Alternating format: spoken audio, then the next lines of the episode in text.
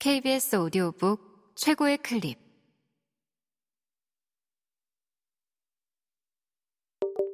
KBS 오디오북.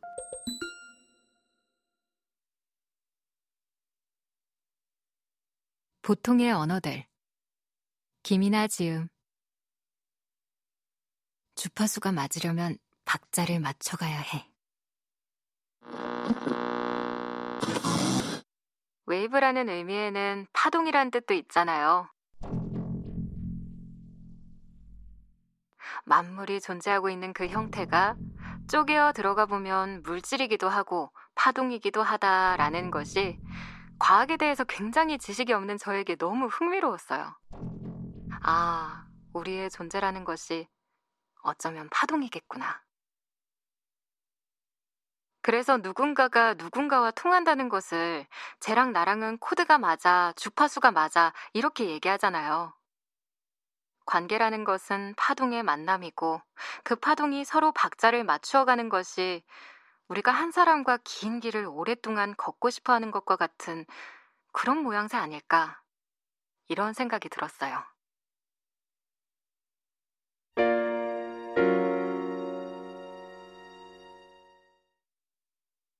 좋아한다, 사랑한다.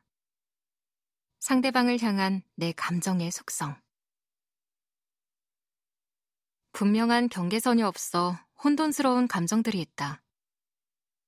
좋아하는 마음과 사랑하는 마음이 그렇다. 좋아하는 마음에 확실히 매듭이 지어져서 결단코 사랑이 아닌 경우도 많겠지만 대개의 사랑은 좋아함에서 싹트므로 그렇게 방심할 만한 문제는 아니다. 사랑하는 게 좋아하는 것의 상위 감정이라고 믿어왔지만 언젠가부터 나는 이 두 감정이 각기 다르게 소중하게 느껴졌다.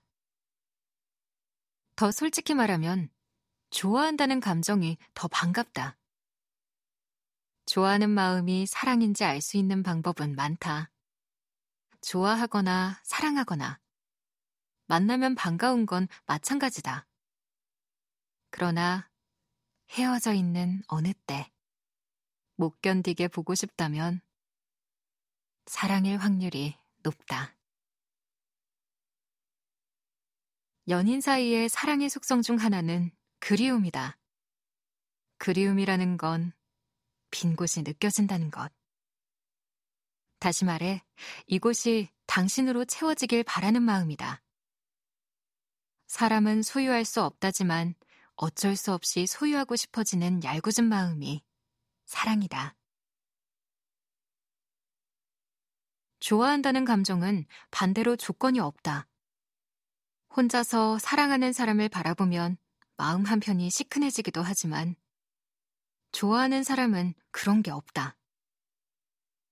해가 좋은 날 널려진 빨래가 된 것처럼 뽀송뽀송 유쾌한 기분만 줄 수 있는 건 좋아하는 사람이다.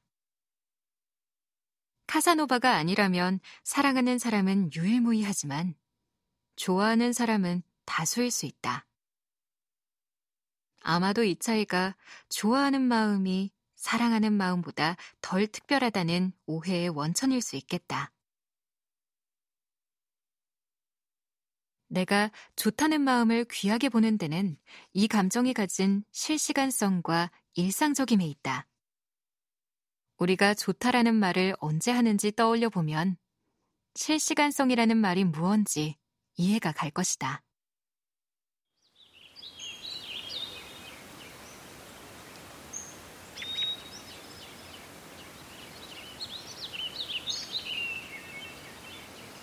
친구랑 공원에 앉아 기분 좋은 바람을 맞을 때,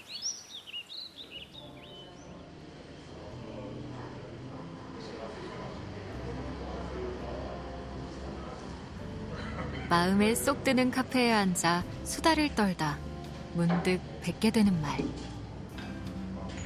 좋다. 사랑하는 마음은 나를 붕 뜨게 하기도 한없이 추락하게 하기도 하는 역동성을 띤 반면 좋아하는 마음은 온몸과 마음의 긴장을 풀리게 해주는 안정성이 있다.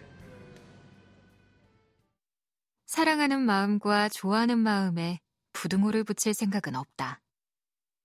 이 둘은 맞닿아 있는 듯 완벽하게 다른 세계를 빚어내는 감정이며 그저 좋아한다는 마음이 얼마나 우리 삶을 윤택하게 만드는지 잊지 않길 바랄 뿐이다. 우리는 서로를 실망시키는데 두려움이 없는 사이가 됐으면 좋겠어요. 라디오를 막 시작했을 즈음 무심결에 했던 말이다.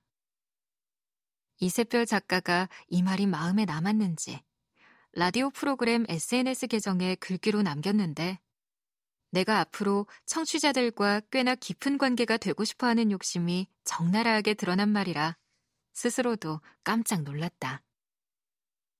나는, 아니 우리는 모두 사회성이란 것을 갖추게 되었고 그것은 아주 가깝지 않은 누군가에게 달처럼 존재할 줄 아는 능력을 포함한다. 상대가 불편하지 않을 만큼의 단면을 보여줄 줄 안다는 말이다. 한 끗 차이로 예의, 사교성, 가식을 넘나드는 기술이겠다. 나는 밖으로 비춰지는 모습으로는 상당히 외향적이고 친화력이 좋다. 그래서 안다. 한눈에 그래 보이는 사람이 오히려 대인관계가 살얼음판 위를 걷는 것만큼 어려울 거란 사실을. 그런 이들은 불편하거나 어색한 공기를 견디지 못해 초면에 오히려 광대를 자처하기 때문이다.